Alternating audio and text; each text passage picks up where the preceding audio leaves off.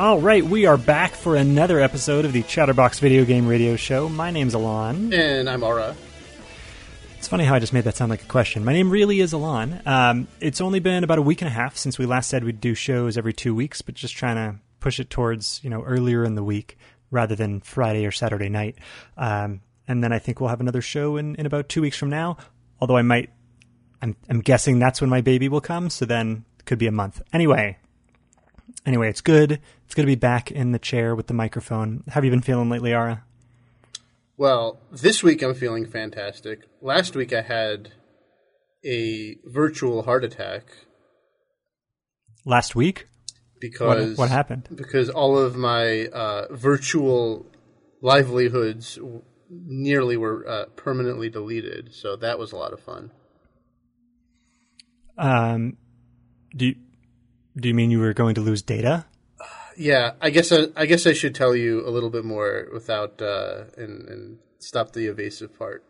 but it's it's a little traumatic, so I have trouble talking about this. So I don't want to spend a lot of time talking about it, but I'll spend a little time talking about it. You um, yeah, I have this adversarial relationship with Google. Okay, where I don't like them, but I like their products, but not all that much. So, anyway, um, that's neither here nor there. I had a bunch of Google accounts. I have like a myriad of accounts, all in different states, and there's a whole bunch of reasons for that that I don't really feel like getting into. But basically, what happened was I was trying to clean up the accounts because I had all these like excess accounts and I tried to do something to clean stuff up so that it would be easier for me to use. And there's a couple of bugs. I know it's hard to believe that a Google product might have a couple bugs, but they do. And anyway, needless to say, what I was trying to do was delete uh, all these excess zombie accounts that I had floating around. And instead, um, Google decided, oh no, what you're actually doing, uh, without me really being sure of what I was doing is uh, delete everything associated with uh, everything you have. So, um, for about a space of about three hours last week, basically all my Google data was gone, which meant a whole bunch of work data, a whole bunch of my whole YouTube channel, actually, and um, pretty much everything that uh, it was not backed up because we have we have this um, wonderful kind of I don't know. Did you rely on the cloud too much? Well, yes, I did rely on the cloud too much, but it's funny because I was thinking about what I could have done to prevent this. Now, I've gotten most of the stuff back, which is good. Um, but it was a, a horrendous process trying to undelete things. But yeah, one of the things I realized is that you know it's it wasn't practical for me to have a backup of say my YouTube because the YouTube videos are so huge. They're like two gigs each. Because uh, mm-hmm. they're you know they're in like 1080p, like 60 hertz, all the way. That I don't even have the hard drive space for all that stuff. But you know, that would probably be pretty cheap for me to get if I wanted to. Yeah, you can get terabytes pretty cheap these days. All right, so you're good. You're good now, though. You're better. Well, the funny thing is, is that you know I'm just I'm I'm I'm I'm working I'm working with Ephraim here. From I've actually found someone to talk to about my problem, and I'm trying to do what I was trying to do originally, which is like because you know you know what Google does. The worst thing that they do is that they they don't let you just have like a, a YouTube you have to do all these other weird things. Many of their services require you to associate another service with the same email address in order for you to use it. By services, I mean like Google Plus or YouTube. Um, and there was like another one. What's that one called? Where like you're an expert and you give people advice and they give you money. Um, I I don't know. Oh, okay. Well, they have one like that, uh, and I forgot what it was called. But this this whole this whole damn thing started that way because um, I tried to sign up for it and they were like, "Oh, well, you have to you know this like this currently only works if you have like these other services associated with your account. So anyway, that results in this whole morass of despair of complexity, and um,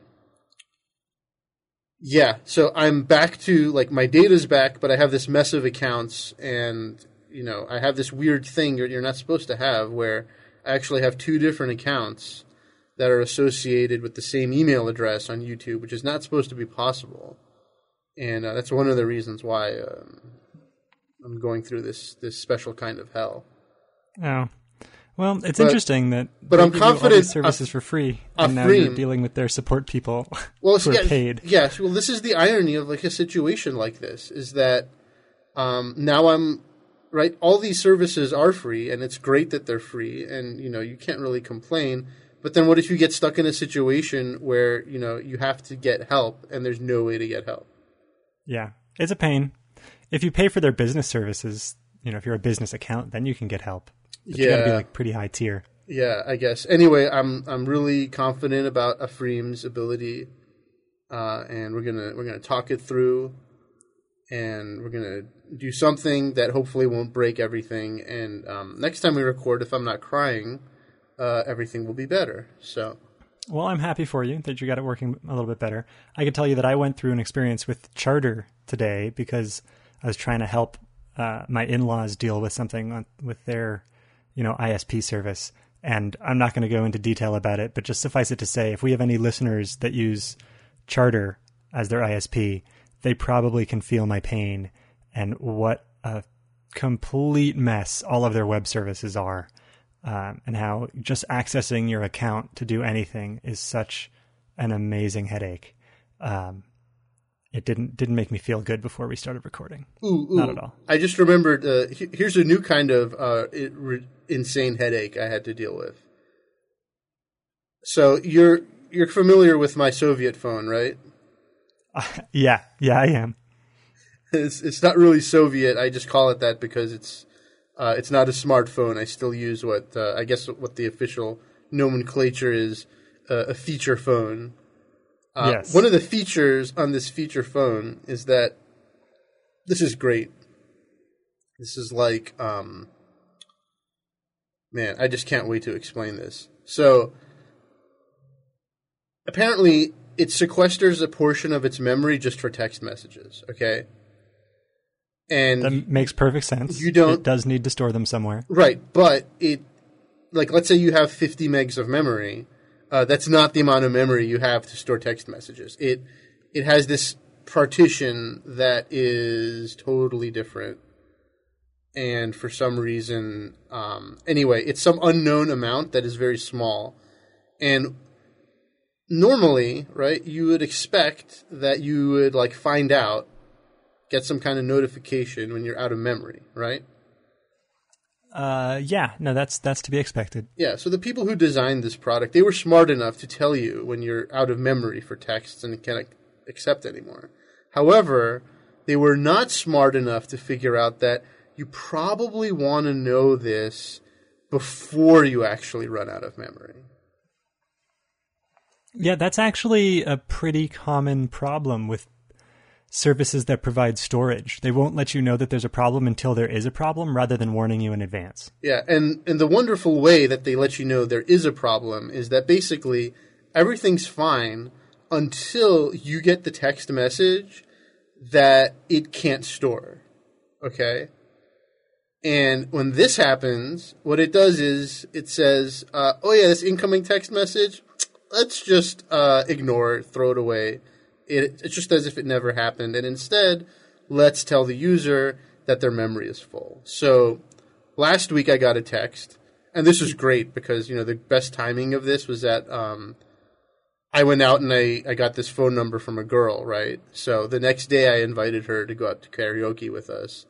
Um, and then this is what happened to me. So I'm like, okay, well, crap. Now if she texted me, there's no way for me to know, right? So anyway, when this error happens, you undoubtedly know that you have gotten a text message.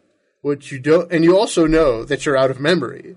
But what you don't know is uh, what the text message said or who it came from. So that's Yeah, that Fantastic. That just sounds like a bummer. That's fantastic. So I deleted a whole bunch, and the funny thing is, is that um, I had that happen to me again today because I just didn't delete everything because you know I want to kind of see my history of text messages, and it being a Soviet phone, um, you know, there's a feature that says auto delete your incoming text messages. Uh, that doesn't do anything when you turn that on. No, that just doesn't. That's just not a real setting. It's just it does nothing. Um, so so yeah. So I experienced the problem again, uh, and then of course then I was really upset, and I called customer service, and you know that was a whole other morass that of course didn't result into anything. Um, but yeah, so if you have this phone, which I'm probably one of five um, U.S. citizens under the age of 55 who have this phone, basically you're resigned to have this problem like about once a year. You will just get a text message that um, you will just never get. So that's good. It's good times. Well, again, I'm sorry for you. I have uh, I have yet another thing to complain about, which I think I'm going to do, and then we can move on to cool stuff, stuff that I basically not a whole bunch of complaints. Okay, right before all of our um, all of those listeners who like to write us in, and actually there was only one of them who did that, but never mind. Go ahead. All right. Well, actually, I'm gonna I'm gonna save it for after the break because we're running a little bit close. Um, in the minute that we have left, I want to point out that we got a couple of emails. One from I think a Jeremy, and another one from Kerry, who I've communicated with a couple times, um, and actually met at E3 a few years ago, I believe. Uh, anyway, just more more emails from people saying that they're uh, they're happy that we do the show and continue to do the show, even if we don't do it on the same, you know, with the same frequency that we used to. So I wanted to give a quick little shout to Jeremy and Carrie to uh, to thank them for contacting us and uh, giving us that support. Uh, we are going to go to break now, and then I will tell you the last thing I have to complain about for the week, and then then we can move on to the fun stuff. You ready for that?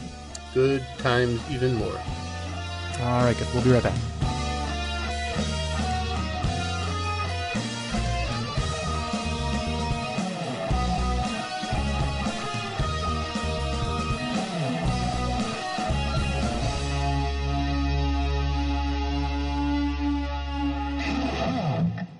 Chatterboxers, how much do you love Amazon.com? Since you're like me, the answer is a lot. And since you love Chatterbox almost as much, here's what I want you to do. Next time you get a new game, a pair of socks, downloadable MP3, anything really, go to helpchatterbox.com. It takes you to Amazon, but when you buy something, we get a piece of the action.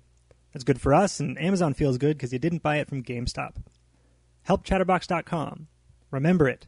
Bookmark it. Tattoo it backwards on your forehead. And yes, all I'm asking you to do is buy stuff you are already going to buy. Just do it at helpchatterbox.com.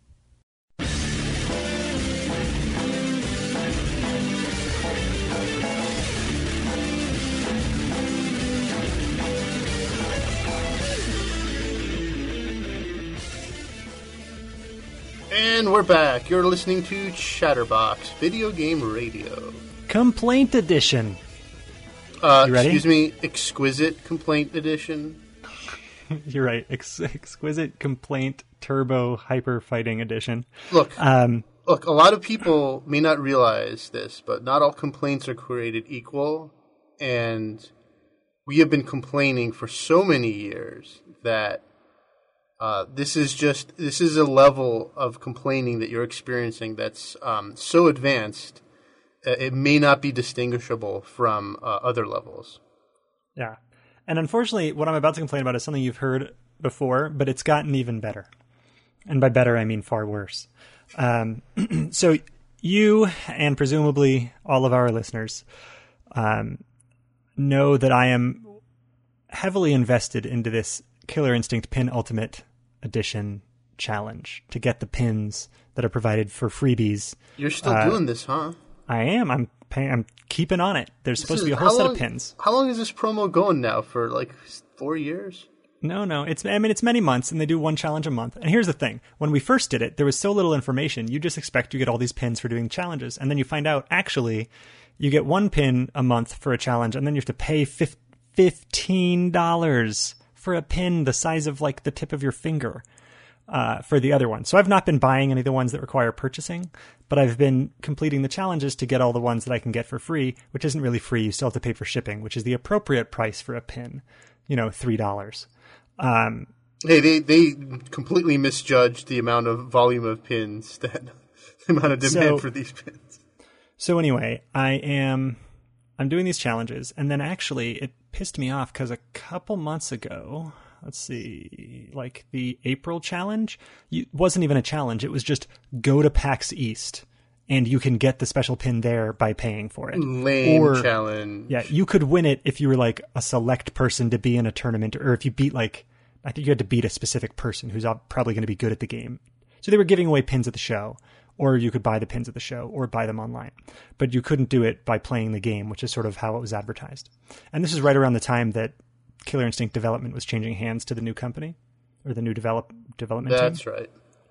So then in May, there's the May challenge, which starts so late in May that it doesn't finish until June. And I did that challenge. It was actually frustrating, but I did it. Um, and involves beating Eyedol in Killer Instinct Classic twice. And for anyone who's played, you realize even on the easiest setting, killing Eyedol is it's crazy. It's absolutely crazy. So anyway, you have to beat him with two different people. You get the achievement for beating with two different people.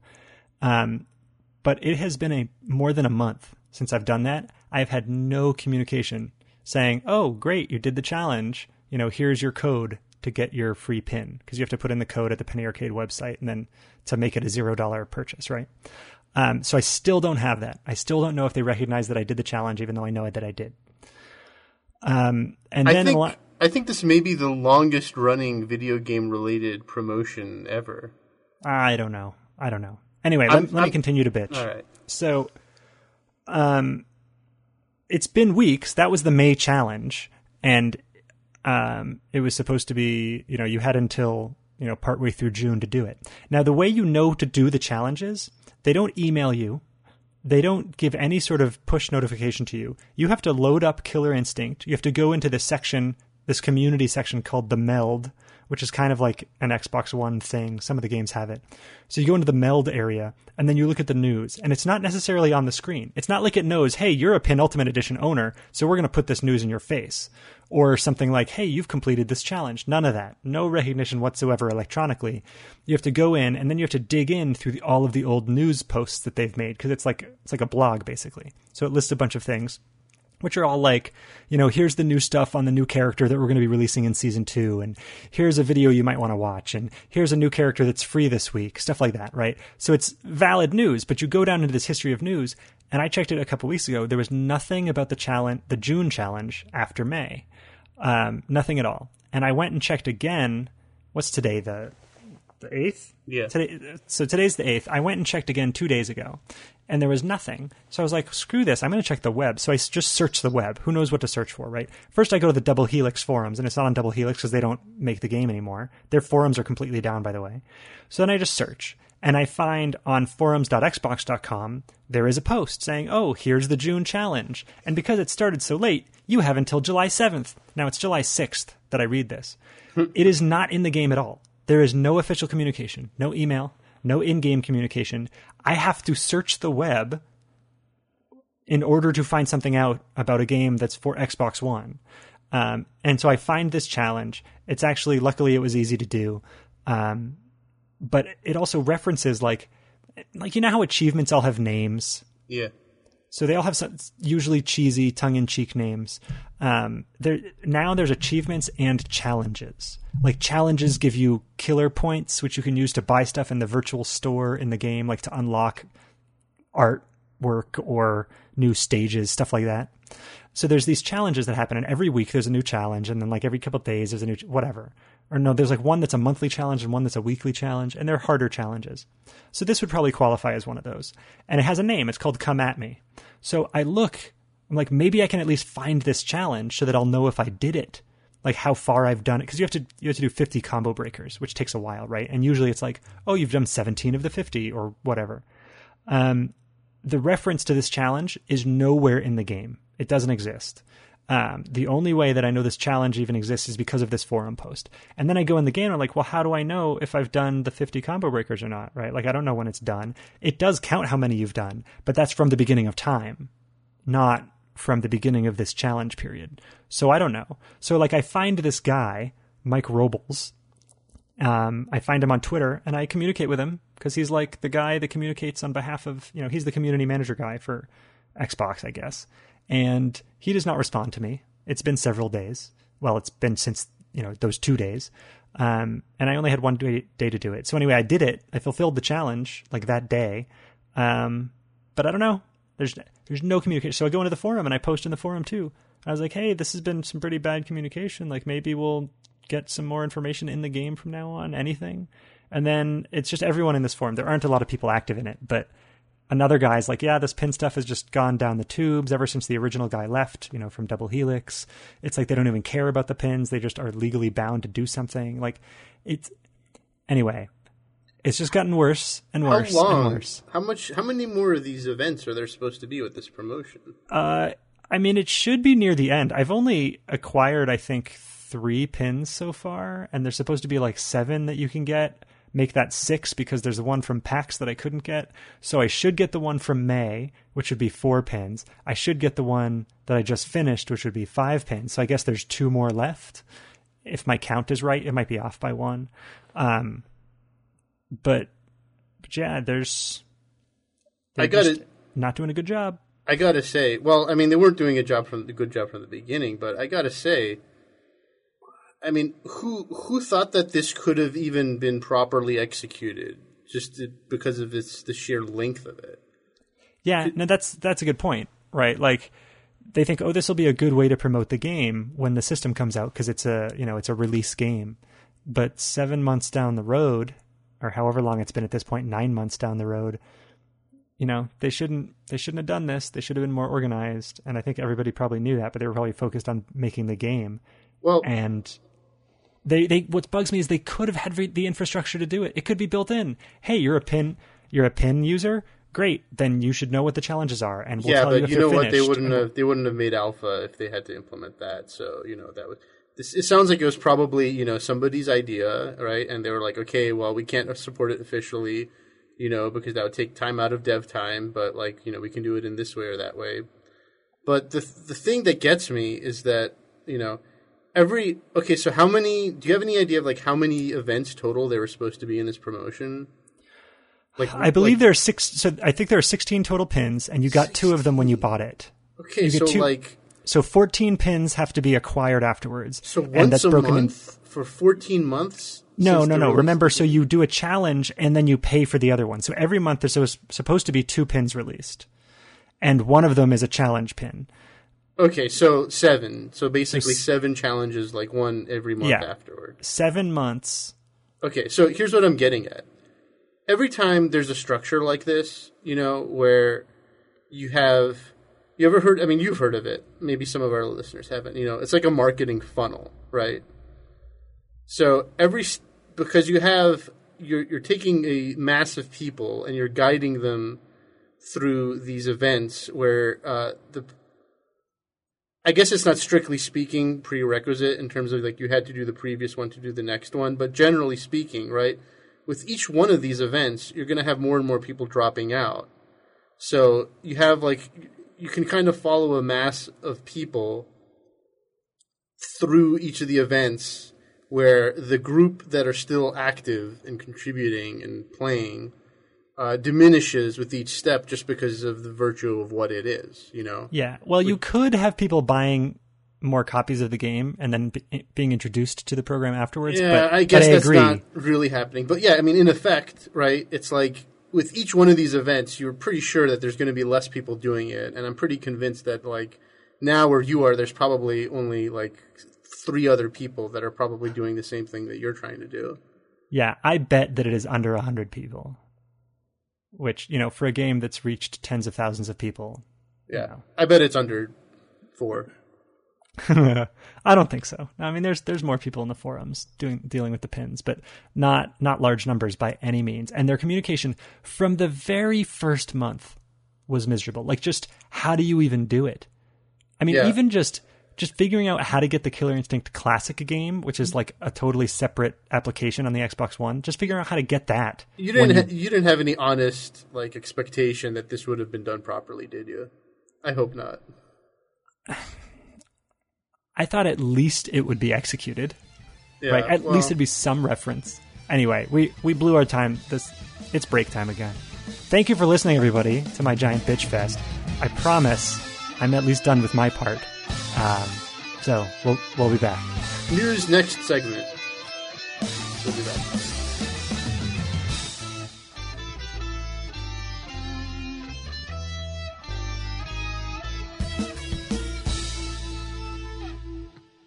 Hello, it's me, Mario. You're listening to Chatterbox Video Game Radio.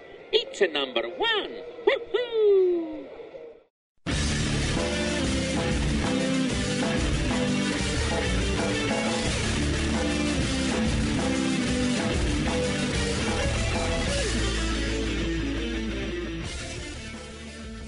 All right, so we're back, and I am officially done talking about Killer Instinct.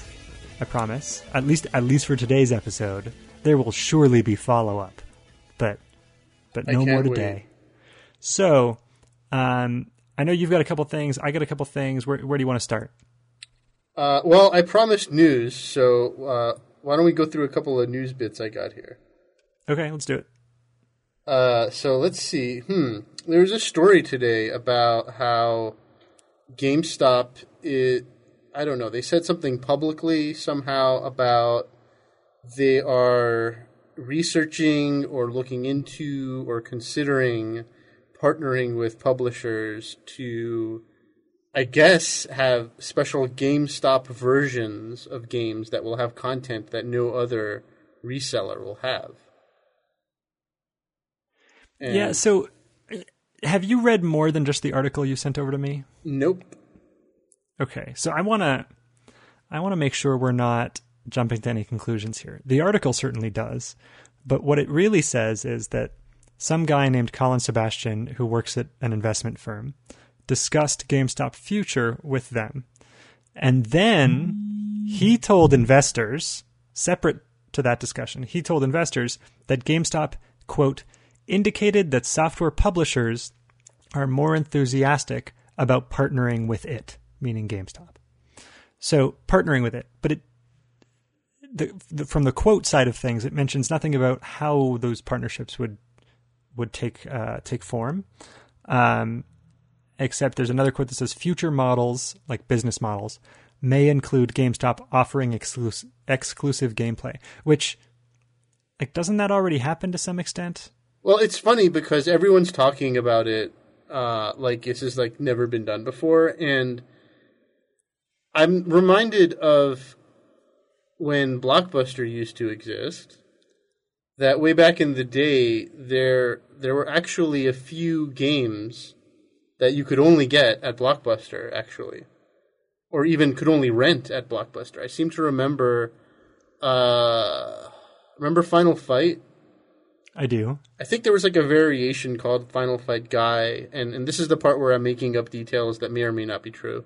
There certainly was a game called Final Fight Guy. Yeah, and I think that it was like that was a exclusive type thing. Like you could you could not buy it, but you could only rent it at Blockbuster. And there were every once in a while they did they did something like that where it was like yeah, you could, the Blockbuster was the only place where you could get a certain uh, version of a game that had extra stuff or something different about it and stuff like that. So it's not totally novel, but going back to what you were saying, you're totally right that um, you know maybe this is another example of the media outlets uh, making up details that uh, may not exist yet. Yeah, it's. I guess there's there's more quote that says Sebastian clarified to GamesBeat, some other you know game journalist people, that the retailer would be getting involved at the time of game development, where there could be some content exclusive to the retailer included in the game. Oh yeah. So- So, so you know that the devs and the publishers, if they ever do something like this, they're going to try and do this in a as separate, non-interdependent way as possible. However, uh, otherwise it sounds like you quoted. Yeah, like so the thing they've already done stuff like this. Like when you get the game, you get a code to unlock whatever character, but then usually after some amount of time, you can you can buy that character through you know whatever marketplace exists. Maybe after some exclusive period. So maybe what they're talking about is just making something that's truly exclusive. as opposed to something that is later unlockable through other means. Yeah, I have a hard time believing that they'll do anything uh, strictly exclusive. In other words, like not ever becoming available otherwise later on because they're. I mean, it's just because just because it costs so much to develop something like GameStop has really got to chip in a whole lot of extra money if they want to buy something that would be permanently exclusive. Because otherwise, it's it's just so much value to develop that content for the developer. Otherwise, Well, and that's what I'm thinking, right? Like if they're if it would happen, it would be something cheesy like the the most the most I could see it being is an alternate costume for a character. Right? Like you get the That's around- GameStop version costume. that's around what I would expect. Yeah. And they've done stuff like this before. In fact, I can't remember the exact game. I think it was Burnout. Yeah, because my friend Dave, who we we've had on the show before, he's the guy who works at EA. Um, he used to work on the Burnout games, and he would talk to retailers and like you had to actually go into the retailer and like put your memory card in the demo system and then download a special like Best Buy car or the special GameStop car, and um, that way you'd have to visit all these different retailers in order to get like every car in the game. So there was, you know, uh, retailer exclusive content um, that I don't believe was unlockable in any other way. I think it was truly exclusive. You could only do it by visiting those retailers, but it was. You know, it didn't affect the gameplay. Yeah, uh, I bet it was the same as another car functionally, but they just reskinned it. Yeah, well, yeah, that's what I mean. Like it was just a paint job, um, a virtual paint job for these cars. Um, Which is funny because doing that for people who can figure that out uh, basically just takes almost all the value out of new content. you think so? Yeah. Why? Well, I mean, if there's nothing functionally new about it, what's the point in having it? well, y- yeah, I agree with you. Um, it's only visual, but I mean, I, I think that was a great idea. I mean, it's a great marketing ploy to get people into those places, and because then it gets Best Buy to advertise it. Hey, come to us, get the exclusive car, you know, that you can't get anywhere else. Um, that, by the way, advertises our store in the game. Yeah, Um, I, I wonder what would happen though when if they did something like that and the exclusive thing really was something good. You know, like Well, that, oh, that's where, like you said, they'd probably have to pay for it. Like if it was extra levels or something, or characters that are truly a different character in some sort of game that characters matter in. Yeah, but now now I'm not talking I'm not talking about um like something that would take a lot of development time to make. I'm just talking about like like suppose it was a car, right? Well, what if that car just had incredible handling? It was just like that's the car everyone wanted. Um normally what's happened in game development this whole time is that game developers are usually very careful to balance or to insist on balance so that um such things don't happen even in uh, promotional types of activities. But, uh, you know, part of me likes to see the aftermath of disasters. So I think it would be uh, some variety of disaster, and I'm curious to experience just what kind of disaster that would be if they ever did something like that. Yeah, I mean, it's basically the equivalent of, or analogous to, offering a game at one store. Like, hey, Walmart, we're going to sell this game to you and not anybody else. Yeah, yeah. Right. It doesn't mean it won't end up in the used market and some other people won't play it, but basically they have this exclusivity to it. But eventually that changes, or it's because that content is not that interesting. Um, and there, there were games like that in the past. I can't remember which ones, but I know that there have been games that have been only available in certain places. Um, but it's never stuff that really. It's not like a special version of Halo, right? Uh, Yeah, it's, it's never been much. enough to make a huge difference. And yeah, I wonder. Yeah, and so if GameStop tries to do this on a wider scale, it could bring more people to their store, but um, I wonder really how big a deal it would be because they're not the biggest retailer. You know, Yeah. Walmart is, and they're not doing this. Yep. So, anyway, anyway, um, I want to tell you about a well, I want to tell you a story about what I did this week um, in Denver. Is now, is now a good time? Now is a wonderful time. Okay. Well, I encourage people if they're curious. It's not it's not really a big deal, but uh, go to ohheckyeah.com, which is spelled O H like O, heck H E C K, yeah Y E A H. Oh so- heck yeah. Two so two H's after the O, Yes. or is it going to be like Direct V? two letters, four letters, four letters. Anyway, go to ohheckyeah.com. Apparently, some guy got the idea that he wanted to do like an interactive, sort of artsy, game like, collaborative, you know, experience in downtown Denver. So there's this this area of downtown Denver that for some reason I picture to be like Manhattan, like an actual island, but it is by no means an actual island. Um, but it is it is downtown and it's clearly separated from the rest of it just by roadways and the way that it's situated.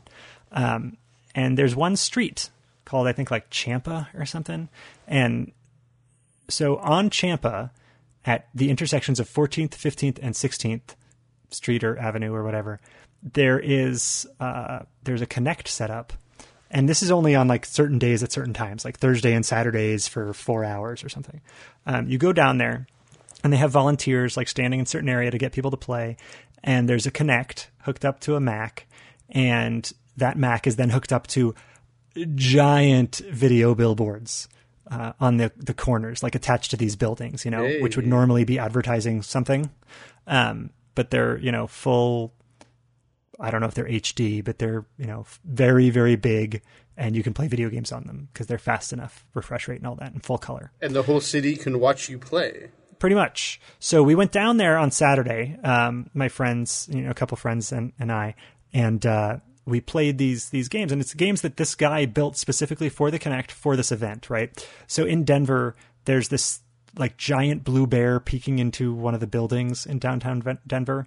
I'm sure there's more to know. If I were a Denver native, I would know more about this. But for whatever reason, there's like a 50 foot tall blue bear, like right up against a building, like he's peeking into it It's not a real And bear, so- fake bear. You mean? not not a real bear, but a giant like what would normally be a brown bear, except he's blue. And uh, so anyway, you play the Kinect, and one character is the bear, and one character is like an opponent, like squirrel in a spaceship or something. I, nobody knows. That would have been my first guess. Yeah, it's a yeah right. It's a very simple game where if you move towards the Kinect camera, you move up a lane in traffic because the idea is that the the bear is walking on the road towards the building. Wait, that, is it? you know Are you accidentally moving into traffic while playing this game? You're avoiding traffic. So as you move towards the Kinect, you change to like the top lane or the middle lane or the bottom lane of traffic. Oh, okay, And so wait. you're You're, try- talking about the virtual traffic on the screen, game. not the real Yes. traffic behind you on the street. Yeah, correct. Okay, okay. Yeah. So I, actually want to talk about these in a little bit more detail just because it's interesting and fun. Um, but we're going to break. So I'm going to pick it up in just a minute, tell you about it and, and, you know, how I felt the whole, about the whole experience. So we'll be back in a minute.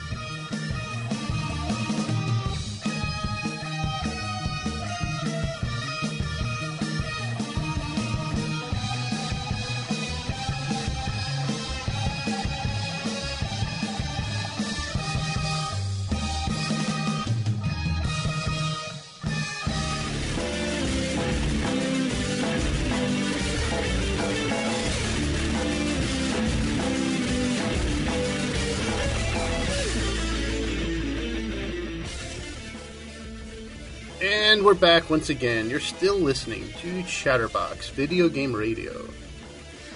And I'm going to finish up. Hopefully this won't take the whole, whole time. Uh, first of all, I'm going to say that I'm, Hey, I'd rather listen to you talk about this than those flipping badges, but I guess you feel the same Yeah. way about when I talk about Gran Turismo. That's true. That's true. So um, right now, my phone is in the process of uploading a video to Facebook, a video of me playing this very game, Blue Bears Hood Slam.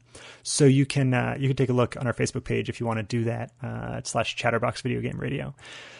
Anyway, so to explain this simply, you're walking down a street as the blue bear. There's a guy dropping a bunch of stuff in your way. There's three lanes of traffic, and as you walk towards the Kinect or away from the Kinect, you go up or down in the lanes of traffic.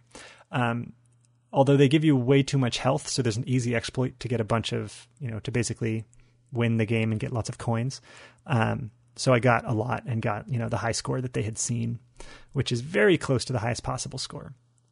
Anyway, uh, it was fun. And the point is that there were people, not necessarily people who even knew each other, getting together to play multiplayer games live in the streets, even if they had to look up really high.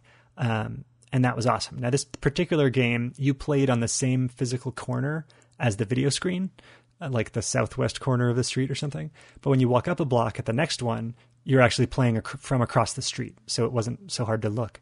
Um, anyway, so this first game, as I just described, it was um, antagonistic, where one player is trying to score while the other player is trying to ruin the first player's success, basically kill him and, and make him uh, hit a game over instead of getting to the building. They better be. Uh, they're showing a score while on this big screen, right? Yeah. yeah. Oh, thank goodness.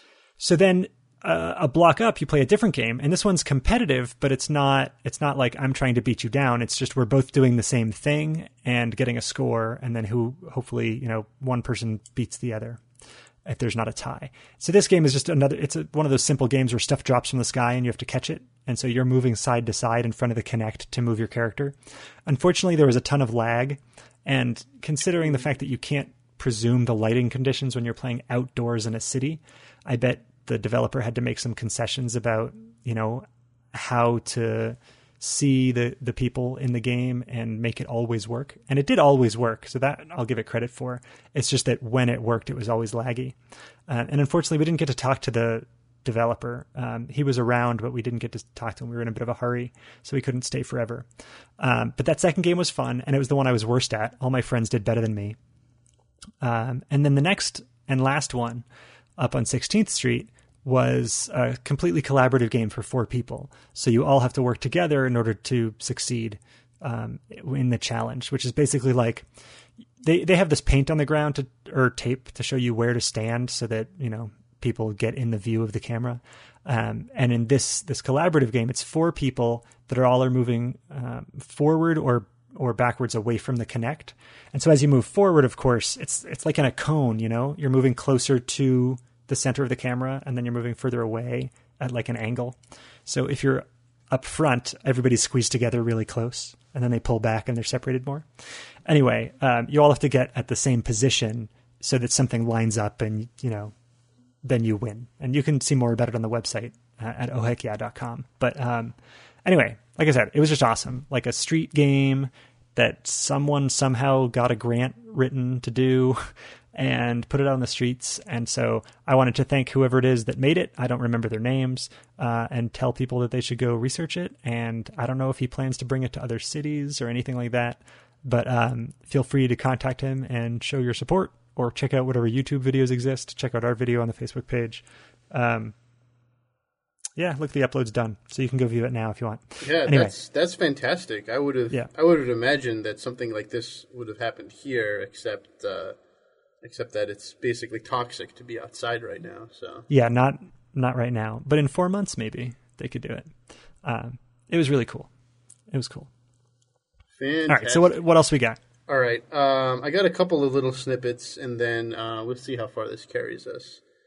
So, have you heard about the the Fox News Bioshock logo thingy that came up recently?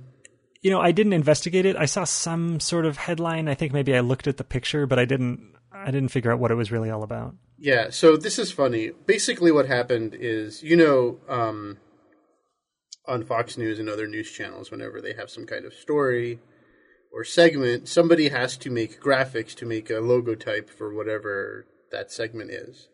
So they had a segment called "Defending the Homeland," right? And the because you know these things are made by humans and not robots.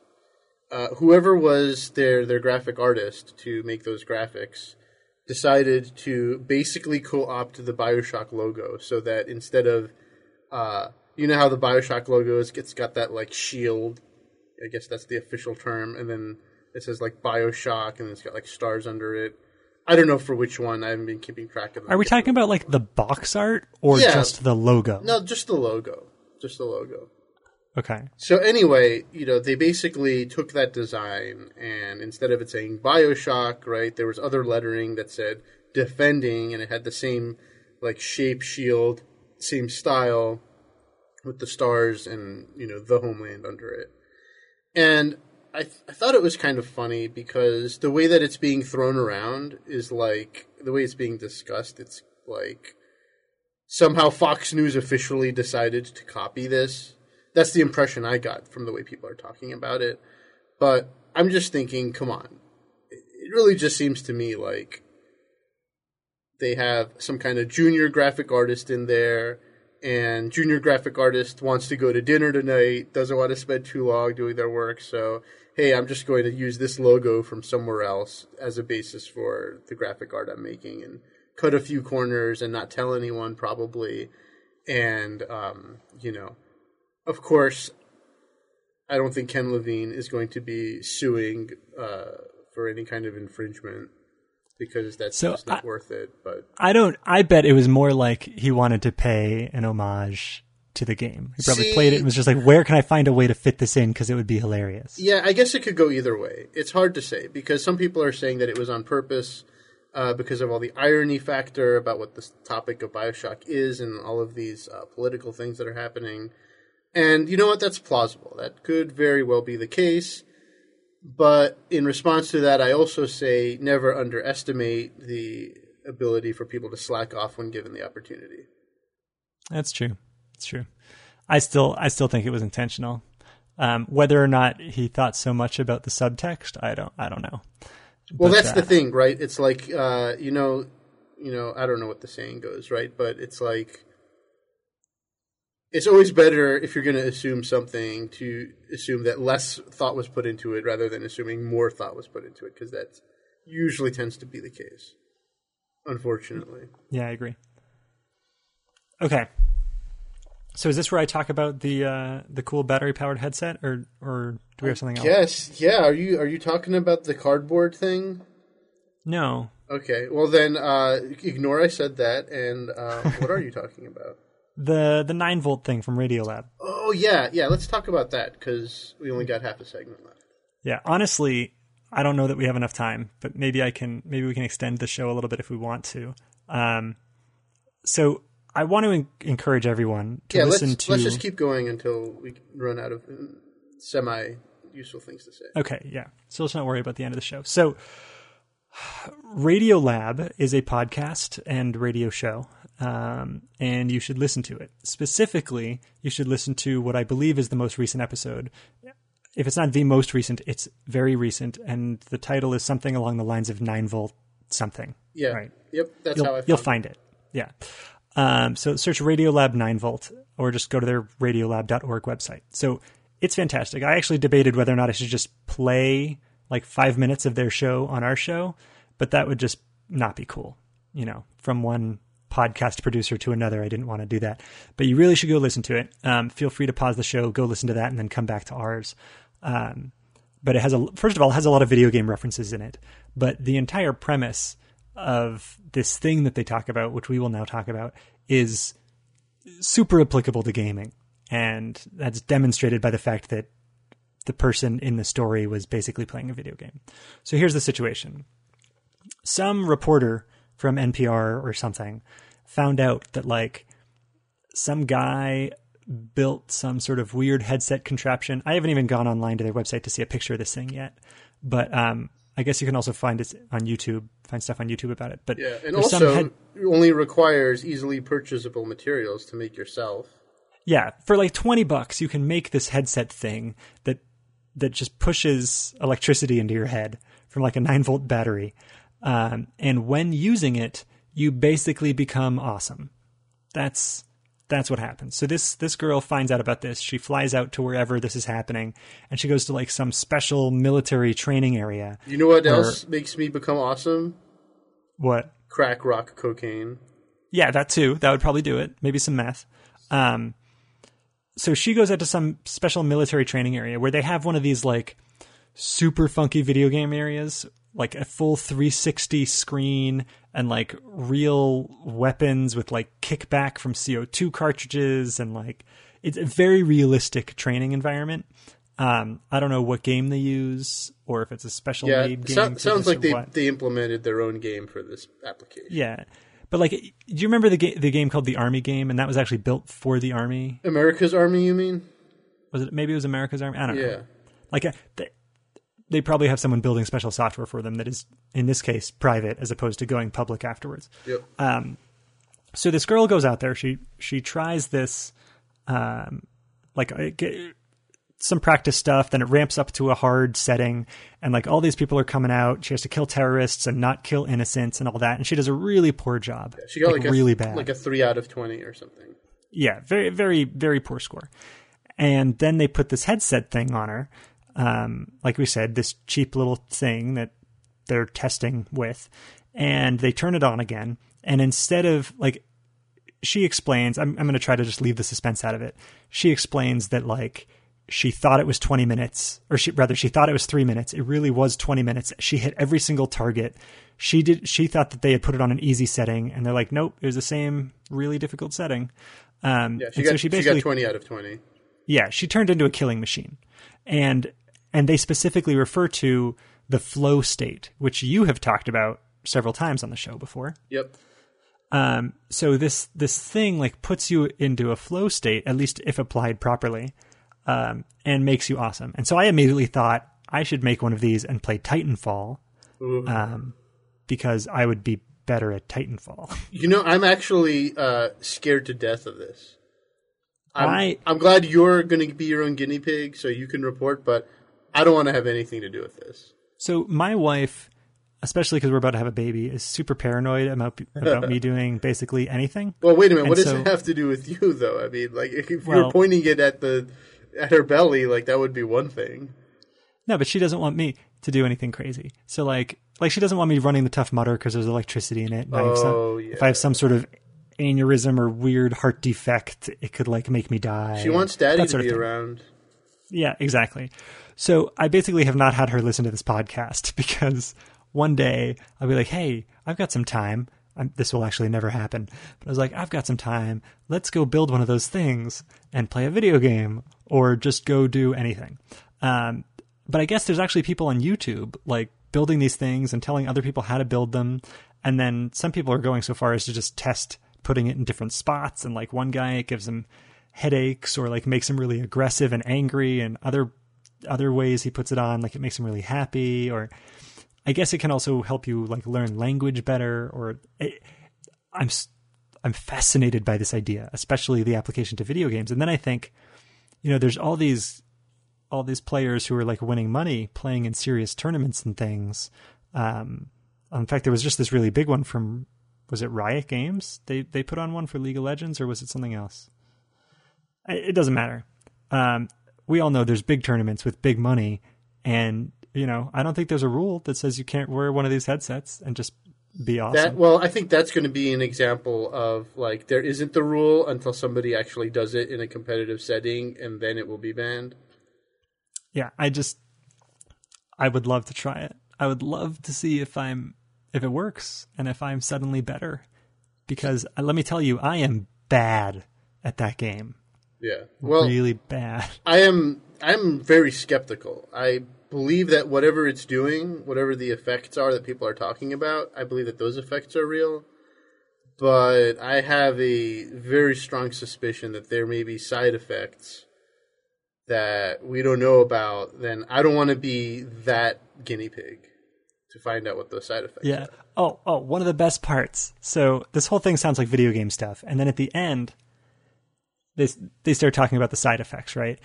And it's funny because this this talks about how you know she found herself later in the week like wishing she could do it again. She's like it's like this really cool thing, like this thing to make you better, but like non-addictive. And I'm like, well, if you're talking about wanting to do it again, it's kind of addictive. Um, and she also said, "Well, there's different senses of addiction, right?" Also, and then she also was talking about how like there are some lasting effects even after you're not wearing it anymore. It's like when I was driving home or driving back to the airport or whatever it is she was doing. She's like, I felt like I was in Mario Kart, and I don't know why uh, Mario Kart. Yeah, I don't know if mind. that's. Yeah, I don't know if that's directly because of it because I, f- I feel that way and I haven't tried this yet. So when I'm driving which I probably shouldn't be feeling that way. But so you mean like after you play Gran Turismo, you feel like you're still playing Gran Turismo even though it's in real life?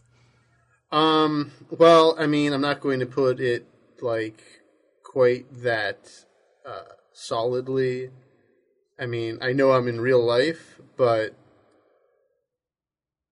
I do have to, especially if it's if I've recently, you know, had a long session of gameplay. I do have to remind myself that I'm in the real world and not the virtual. Yeah, world. no, it happened to me after playing Grand Theft Auto once, and I don't play Grand Theft Auto very much, but like you're driving around with Wild Abandon, and then you're like driving a real car, and you're like, oh, oh, wait a minute, I got to take my foot off that gas pedal. I'm not Yeah, supposed to be going 90 in this residential area.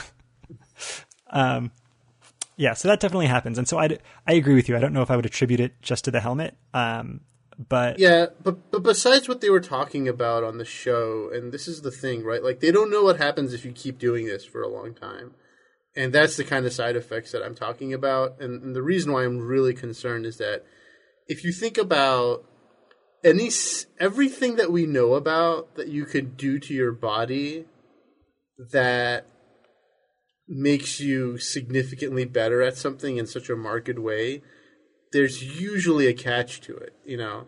And it makes sense because your I mean your body is a biological thing, right? It's a physical, mechanical, biological thing.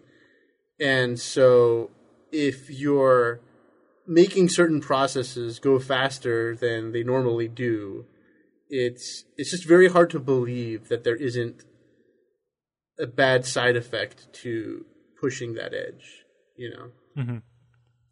Yeah, I mean, because because it is that way with every other aspect. You know, like you, you keep eating, eating, drinking energy drinks, right? Energy drinks have things in it that actually push your besides just the caffeine, the taurine too, right? It push your heart to work faster than it wants to, or it would otherwise. And you know what's happening? Oh well, you know people who drink energy drinks all the time. Uh, not all of them, but there's a certain set of population that becomes susceptible to heart problems after that, and that's very scary.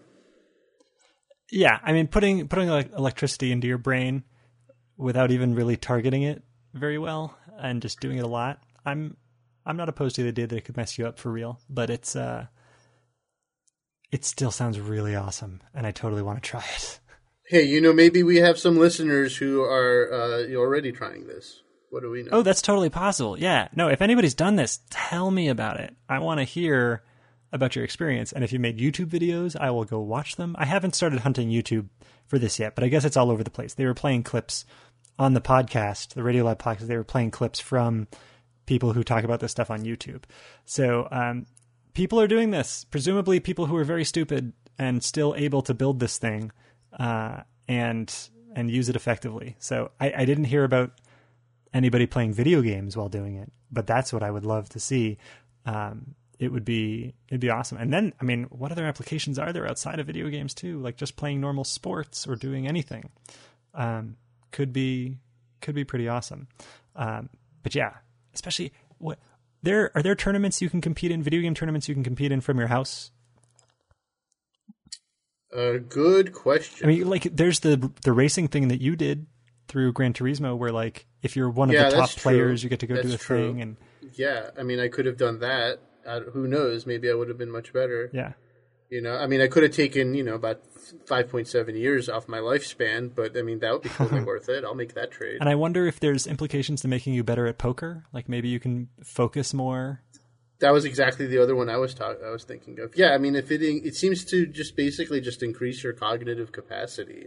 That's my impression. Yeah. So you could probably, you know, do more poker matches at the same time, or for any given set of poker rounds you're doing. You could probably think through them a lot faster and a lot more accurately. Yeah. Okay. Well, I want people to tell me if they have done this, or if you haven't done it and you want to do it without blaming me for anything that might happen to you. Um, feel free to do that, and then tell me about it. Yeah, is this the part where we say that we're not liable if you destroy your brain slash body by doing this? Yeah, I think we should mention that. Yeah. So there. Yeah. And if you want to research it, first of all, again, listen to the podcast from Radio Lab. But I think it's called like TDCS, but I don't remember them ever saying what that was. I'm guessing it's like transdermal cranial stimulation. That is a That sounds like a good acronym to me. right? It's totally a guess. But um yeah, it's TDCS, like transdermal cranial stimulation, or something completely different. Uh, yeah. All right. So with that, I'm ready to end the show, and thank you, Ara, for humoring me through those extra minutes of discussion of brain helmets. Um, Yeah. So Hey, this is like this is like uh, you know when the magazine starts going bi-monthly instead of monthly, and uh, you know they say it's a giant big issue. So Yeah. you just got a giant big issue of podcast.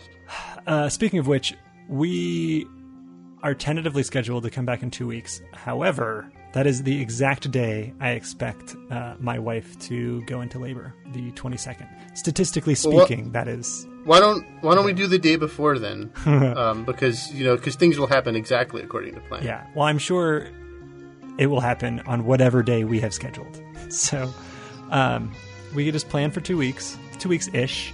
And uh, if nothing happens in two weeks, then forgive me and feel free to post on the Facebooks or whatever. Um, and, and I'll try to keep in touch that way to let you guys know what's going on. Um, but it could take a while. So, anyway, I'll I'll talk to God. I'll try to arrange it so that we'll do a show right before the baby happens. That's good. That's good. Stick it out. Build some brain helmets. Let me know how it goes, and we'll be back uh, sometime later this month. And uh, yeah, so you guys have a great week and well month. We'll talk to you later. Good night, everybody. You've been listening to Chatterbox Video Game Radio. Tune in next week for more tips and info and the latest and greatest in video gaming. And remember, all your base are belong to us.